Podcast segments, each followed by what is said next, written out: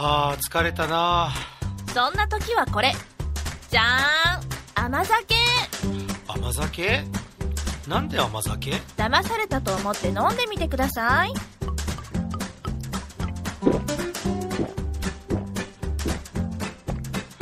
ほうこれが甘酒か。香ばしさの中にほのかな甘みがあってビール好きの俺にもぴったり。疲れた体に染み渡るね。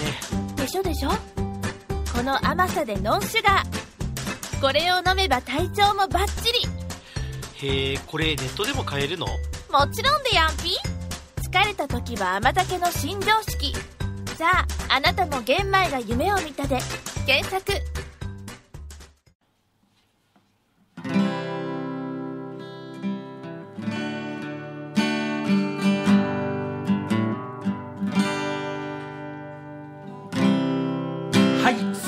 水曜日サプラジお相手は MC のシンガーソングライタータモリリュウでございます。それでは行ってみましょう。サプラジ始まります。水曜日のお楽しみ。サプラジ始まるよ。今日のゲストは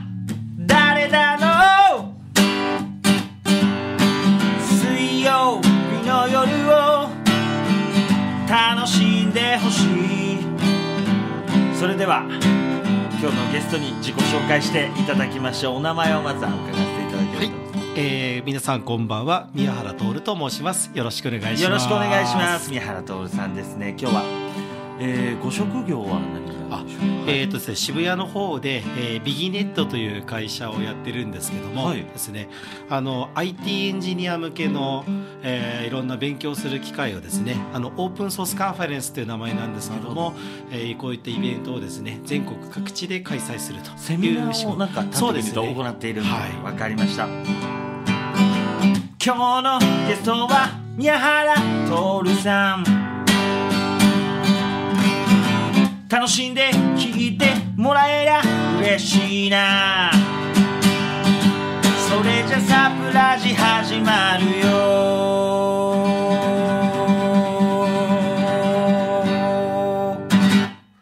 はいというわけで改めまして本日のゲストは宮原徹さんをお迎えしてお送りいたします。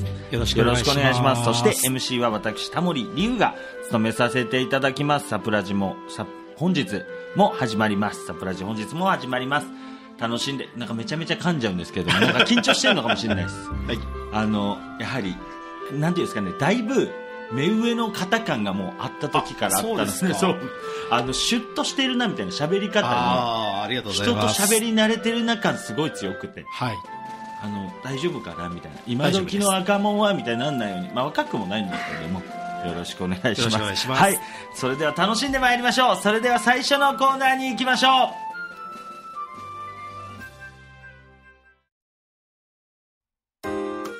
あなたの人生聞かせてください。宮原徹のヒーローズジャーニー。このコーナーは簡単に言ってしまえば宮原さんの人生をインタビューさせていただくコーナーです。ヒーローズジャーニーと直訳するとですね英雄の旅という意味なんですけれどもぜひですね宮原さんがどんな旅をしてきたかを聞かせていただければと思います。そして聞かせていただいた内容ですね私タモリ龍がですねあの最後にまとめて、うん。徹さん、まあ、今日30分ないないし20分ぐらいの部分だと思うんですけど、そこはあの咀嚼してですねあの今日感じたことを歌にしてあのなんか伝えたい思いだったりとかなんて言うんだろうな皆さんの人生まで言うとあれですけど今日喋ってもらったことを僕はまとめますというフリースタイルでやる歌にしますので、えーいくつか質問させていただければなと思います。そして最後になんかお土産っていうかなんかちょっとホッとする気持ちを持って帰ってもらえたらはたまた何なんだあいつはっていう気持ちを持っていってもらうというコーナーになってますんで、はい、それではですね、あの漠然とですね、はい。人生に関しての質問、語れとか、質問されても難しいと思いますので、はい。あの僕がいくつか質問を作ってきましたので、あの質問させていただこうと思はいよろしくお願いしはい、よますろしくお願いします。宮原さん、やはりあのですね、経営者さんまあそういうことになりますね。よね。あの、はい。一人で会社を運営、何人ぐらいか今はですね、はい。えっと5人でやってます、まあ、実際には会社2つやっていてですね、はいはい。その1つがそのセミナーをやる会社。もう一つがその技術者がいてですね IT の技術をいろいろと売る会社なんですけど、はいはいまあ私は今はどちらかというと最初に言った方のそのセミナーの方のところで全国各地を飛び回っているとあなるほど宮原さんも喋るんですかあ私はそうですねあの講講師をやったりとかあといろんな企業さんがセミナーをやるときにこう招待されて少し最近の状況をお話しさせていただいたりとかそういうのはもう昔からずっと仕事としてもやってます。なるほど。宮原さん以外にも何人か登壇してみたいなあー実際にはいははいそうですね、私がそれは半分自分の趣味というかまあ話すのそれなりに得意な方だと思います。まあそうですよね。今喋っててもめちゃめちゃ得意、はい。そうだなので結構半分個人的に受けてるようなところがあります。なので他の人はその事務的なお仕事を、えー私がいろいろお願いしてやってもらったりとか、はいはい。あるいはその技術的な仕事をやってもらったりでこう分担してやってもらっているというのが今のうちの状況ですね。なるほど。主に内容ってどういうことを喋るんですか？僕無知なのああやっぱり簡単的って言えっていうのは難しいかも。なんて言ったらいいですかね、はいはい。多分あの一番わかりやすい言葉で言うとインターネット。インターネット。ただそのインターネットのどちらかというと例えばビジネスとかでインターネットを活用する側のはいはいインターネット利用する側じゃなくてインターネットで例えば物を販売したりとかなるほどなるほど。あのサービス提供したりとかそれこそ分かりやすいのが例えばゲームをはい。提供する側ですよね、なるそういう人たちに役に立つ話をしてほしいと。最近の状況技術的な話じゃないそう方ですね。レイヤードがどうだろうとかそういう話じゃなくて。まあ、もちろん技術的な方向性とか話してますけど僕はやっぱり技術からはちょっと離れているので、もう少しその市場動向というか、はい。今後こういうことをやった方がいいと思いますよとかこういうやり方をしたら例えばコスト削減につながりますよとかなんかそういう感じの少しこうビジネス経営に近いところでのアドバイスみたいなさせていただくことが最近は多いですね。宮原さんの法学部でやられてるじゃないですか？あそうですね。ななんではい。それからこうセミナーをやっていくっていうあったんですあのコンピューターは子供の頃から好きだったんですね。かはいはいはい。でその大学法学部の時に、まあ、なんで法学部入ったかっていうと、いろいろ調べると、はい。一番潰しが効くと。ああなるほど。なんか具体的にこれ勉強したいみたいなのがなかったので、まあ、とりあえず入るなら潰しが効けば4年間勉強してその後決められるだろうと。で就職する時に、まあ、コンピューター好きだし、はい。でいろいろとこう大学時代はその弁論部に実はいておおなるほど。それでこう論文書いたりあとはその発表するとか、まあ、そういうのずっと大学時代やってたんですよね。でそういうのをちょっと活かしながらコンピューター業界で仕事できないかなということで就職したらあのマーケティングというお仕事をはい。いただきまして、つまりその自分たちの会社はい。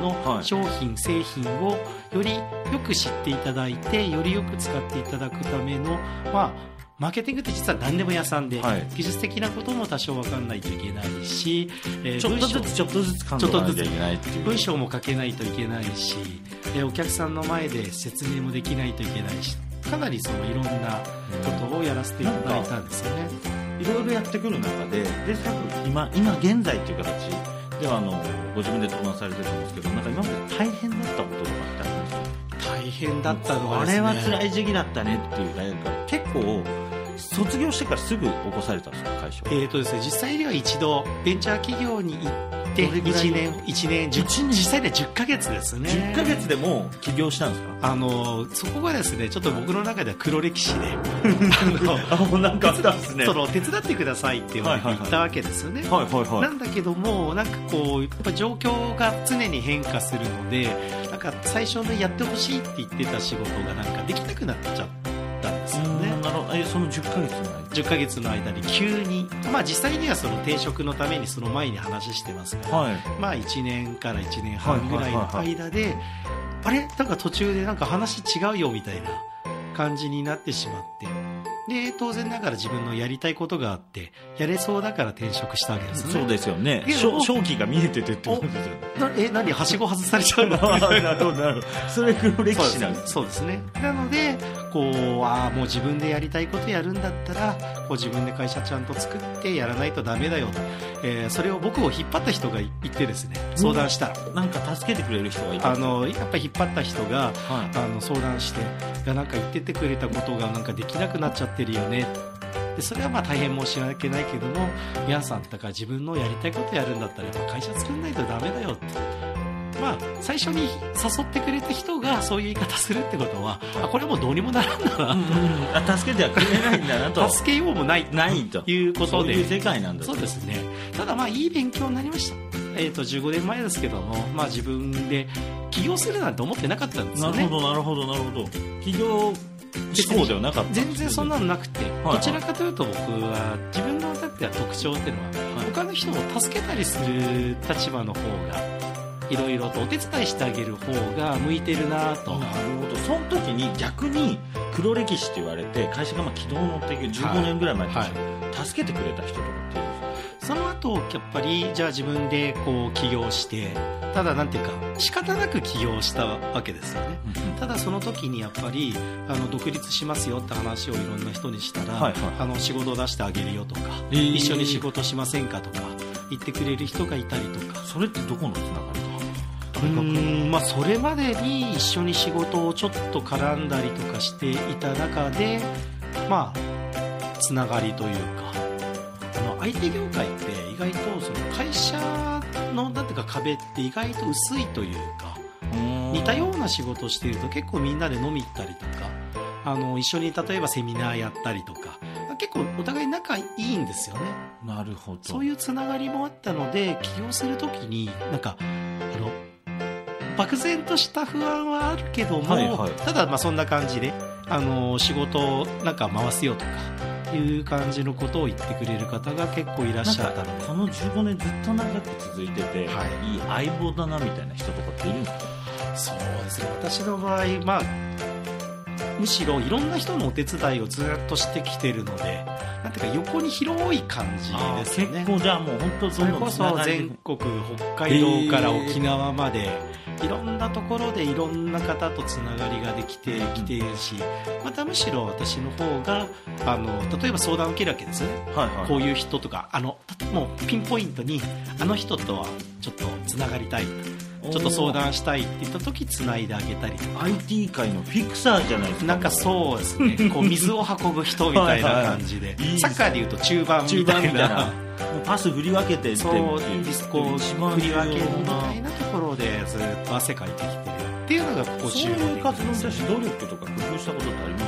まあ、人に会うようにしたとかはい。一番大きいのはまあお酒飲むって もう間違いないですよね。このやっぱり飲んで仲良くなるっていうのはやっぱり重要ですね。どのせ世界にはい。どの国行っても美味しくご飯食べることと、はい。美味しくお酒飲むことさえできればコミュニケーション取れるって言います。好き嫌いないですし、お酒大好きですしとことん付き合うみたいな性格なので、えーすごいそういう意味ではこれ得してますね一連の活動とした教訓としては、はい。よく飲むってことですかじゃこれはだから結構例えばそういうなんか集まる機会とかでさっさと帰っちゃう人多いんですよね。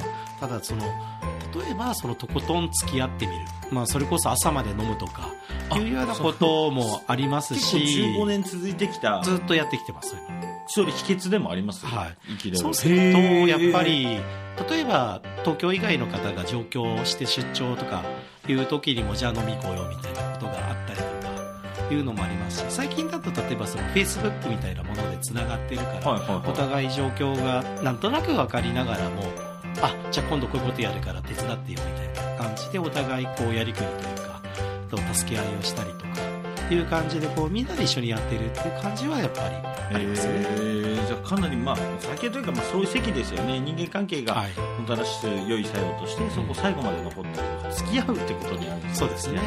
あとはやっぱり自分が相手に対して何をしてあげられるかなってことをちょっとくどいぐらいちゃんと考える。で、何かやろうとしているとか、こういうのを聞きつけたら、例えばこういうことしてあげられるけどどう？みたいな。はいはいはい。で、場合によってはそれありがた迷惑の場合ももちろんあるから、ねね。いやいやって言われる可能性はあるけども、はい。とりあえずほら、言わないことには始まらない。そうですね。多分それはよくも悪くもなんか営業していくのと似てますよね、そうですね。何かこれぐらい言ったら嫌がられるかなとか考えるよりはとりあえず行ってみて、うん。提案してみてでその中で10のうちの1つでもいいねって言ってもらえてやりましょうって言ってもらえたらそれは良かったってことに多分なると思うんです。よねちょっと時間の関係上ですね最後の質問というか僕はい。個人的にこれは質問なんですけど、なんか今後の夢とか展望とか夢こうしたいとか。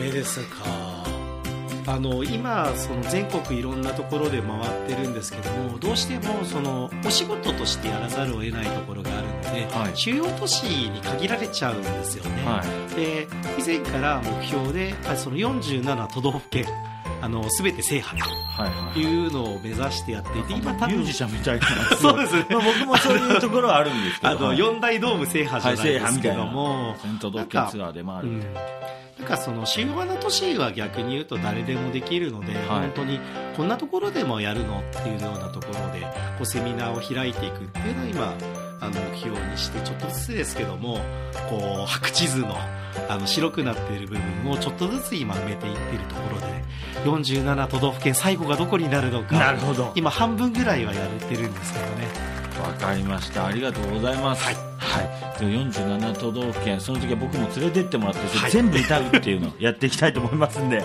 はい。それでは次のコーナーに参りましょう。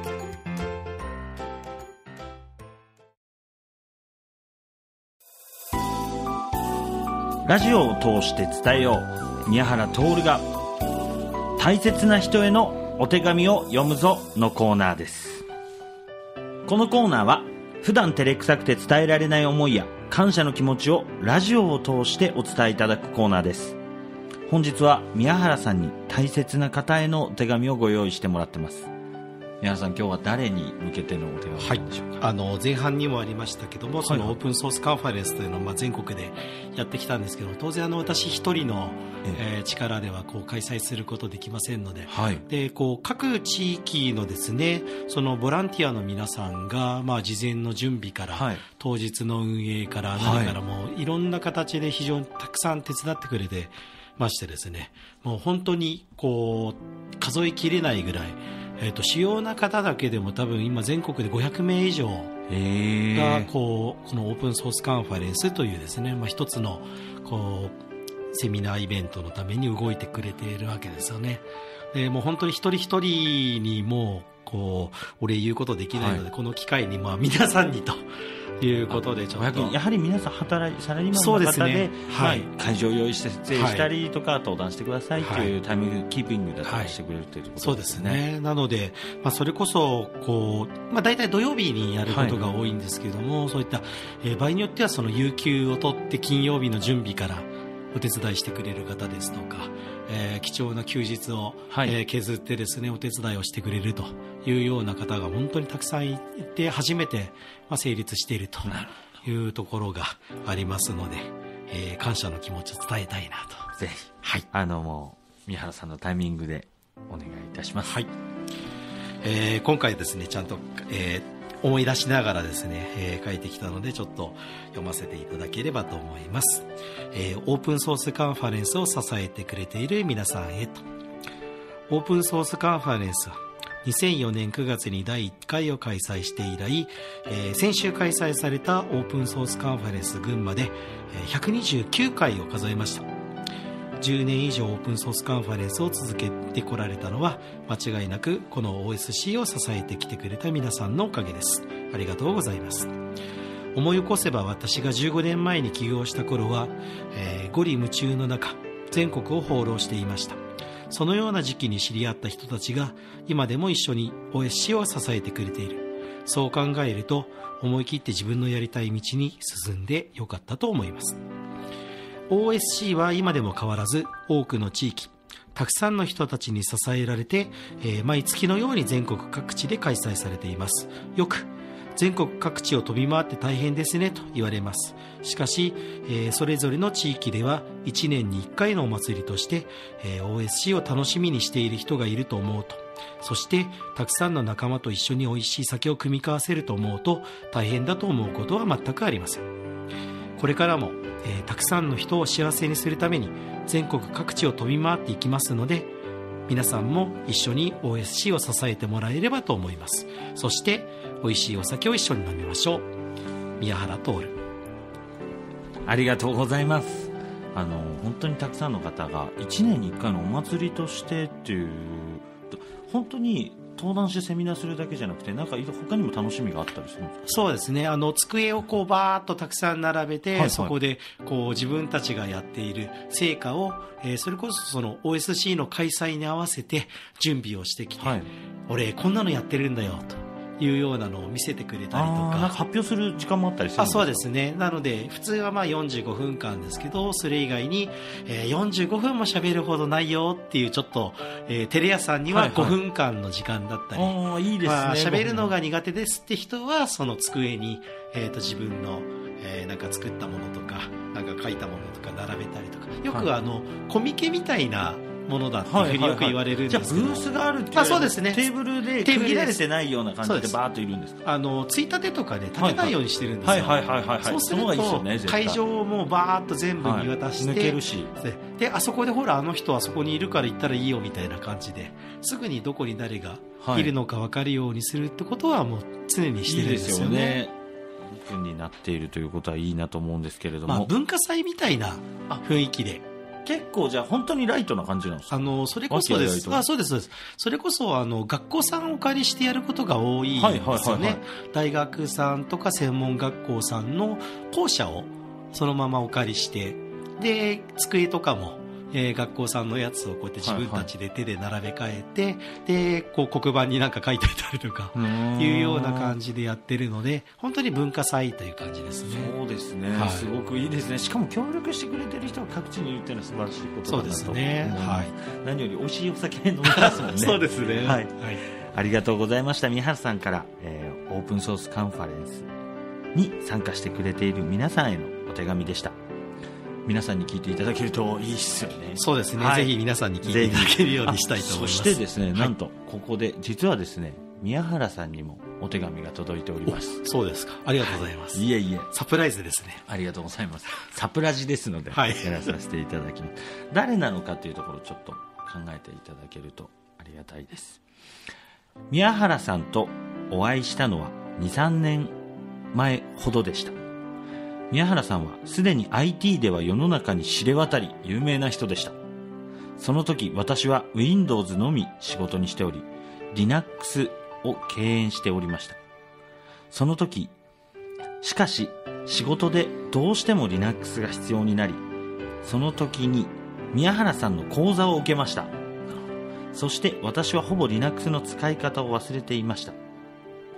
それでも10年選手以上の SE に対してバカにせずにバーチャルボックスの使用方法から Linux の操作まで操作まで丁寧に教えてくださりました。また宮原さんの会社には私の若い時の部下が社員として勤めています。私はその T 君の使い方をいろいろと模索しては使い方がわからず粗暴な対応をしておりました。そのことを宮原さんに打ち明けた時は小林さんが悪かったと思えるようになっているのであればそれでいいんじゃないのかなと優しく答えてくださいましたね。宮原さんは本当に有名なのにおごらない素晴らしい方だと尊敬しております。宮原さんはどんな人にでも優しくご自身の会社では50名近くのエンジニアを呼び飲み会をしたりしかも大半はご自身の稼ぎからご馳走してくださいますね。そして OSC のイベントで日本全国を回り本当にお忙しい方です。それでも私が飲みに行きましょうとお伝えするとご自宅から人形町まで来てくださったり角打ち酒屋の入り口に飲みができるテーブルがある。角打ちを見つけては発見したし発見した瞬間にミヤちゃんジャンプを見せてくださったりお茶目でおごらず優しく気前よく本当に本当に素晴らしい方だと思っています。私小林は私小林は宮原さんを目指しています。体型も似てきてしまったのは 目標を誤っていますが周りへの心配周りへの心配り実るほど神戸を垂れる稲穂かなのごとし腰の低さ明るさは目指したいと思っております。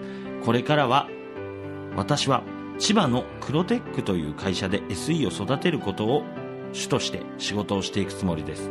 業種の違う会社に IT の部門を立ち上げるのでとんでもない壁困難が待ち構えていると思います。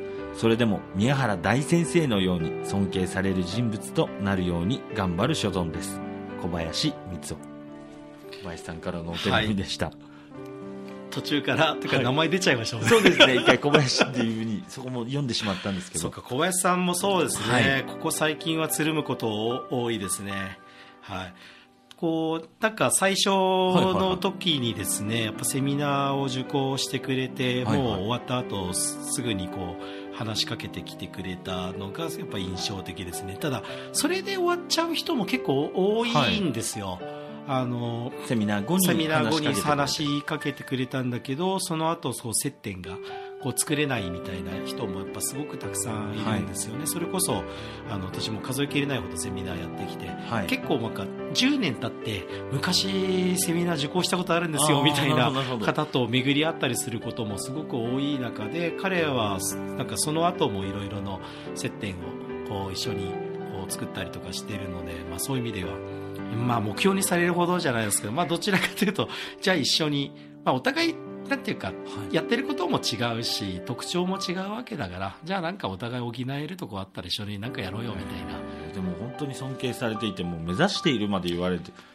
まあ、尊敬よりはまあ一緒になんかあのなんか一緒にやろうよってそういう感じですね。ん。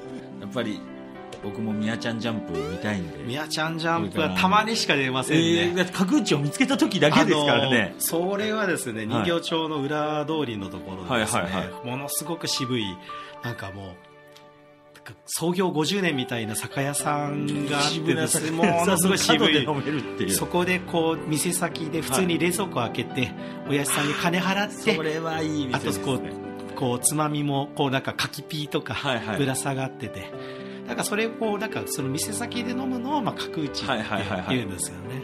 赤羽に僕住んでるんですけど、はい。赤羽にもありそうでそんなないんですよ。ですね。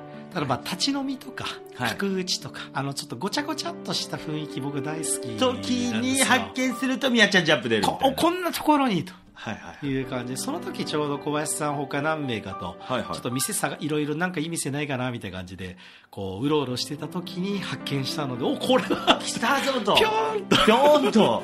素敵。本当に。ありがとうござい小ます。林さんありがとうございます。あいえいえもう本当に小林さん本当にありがとうございます。いえいえはおかしいだろうっていうすいません。僕が言うことじゃねえっていう。はいでですねここまで聞いた内容と、はい。まあ、前半にお話を伺いた内容をですね含めてあの普段セミナーをですね登壇されてやってる方にあの歌うのもおこがましいんですあけど全然もう僕歌とか苦手なので。いやいやもうはい。僕、あの本当にリングにノーガードで出ていく気分でですね打っていきたいと思うんです。けど僕はあのフリースタイルでです歌にしてお届けできればと思います、えー本当に小林さんも、えーありがとうございました。お手紙寄せていただきまして。以上お手紙のコーナーでした。それではエンディングに参りましょう。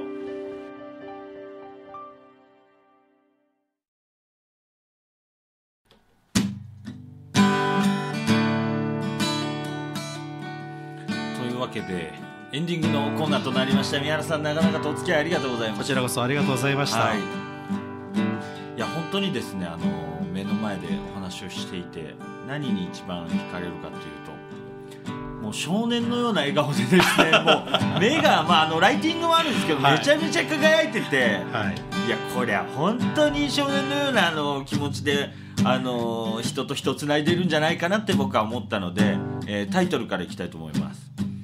お酒がつなぐみやちゃんジャンプということで。おおいいですおね酒がつなぐみやちゃん大丈夫なのかっていう美全然大丈夫。味しいの話全然関係ねえじゃねえかっていう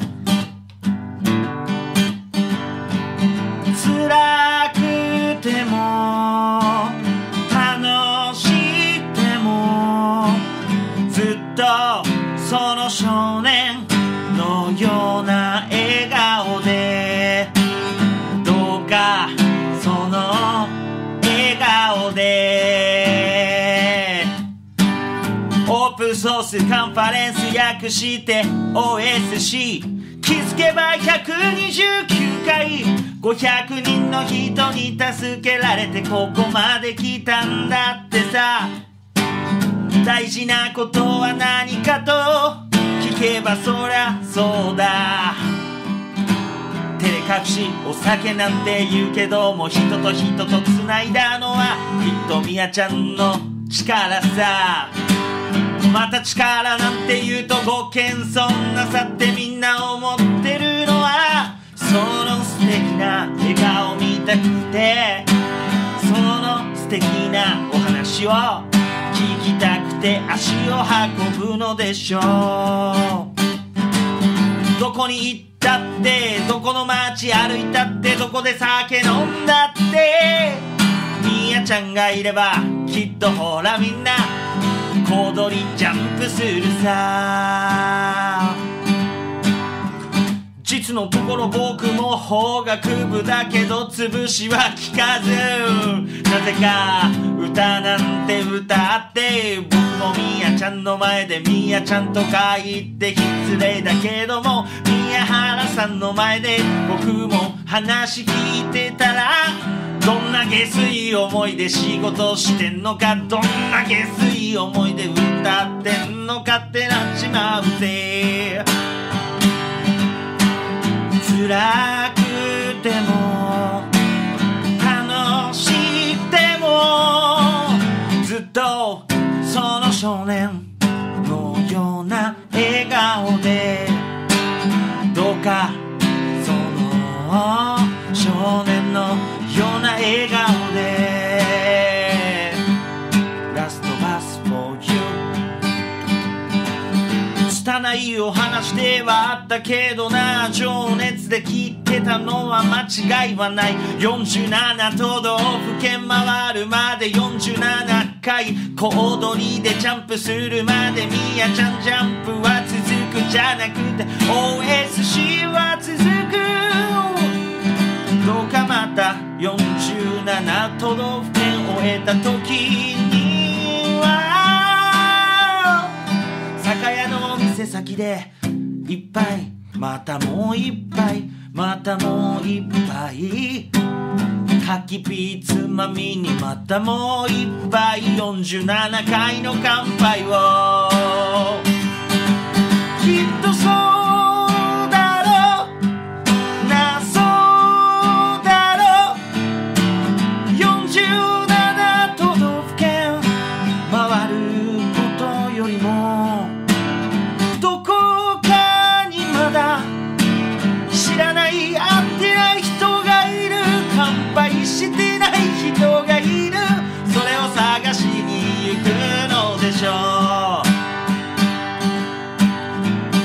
結局何の仕事してるか伝わったか心配だが IT のセミナー物を売ったり実際どう説明したらいいんですかね？ここがすごく難しくて。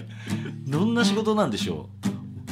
あのどうどいうセミナーをするんですか？テーマとしては、まあエンジニアの人がお仕事ができるようになってもらう。スキルアそれはすごくわかりやすいですありがとうございますほらバカみたいな質問したって変わらねえ。一番に戻ったみたいに最初のコーナーみたいな質問した。俺にも優しい笑顔で答えてくれた。よ辛くても楽しくとその少年のような笑顔でずっとその少年のような笑顔で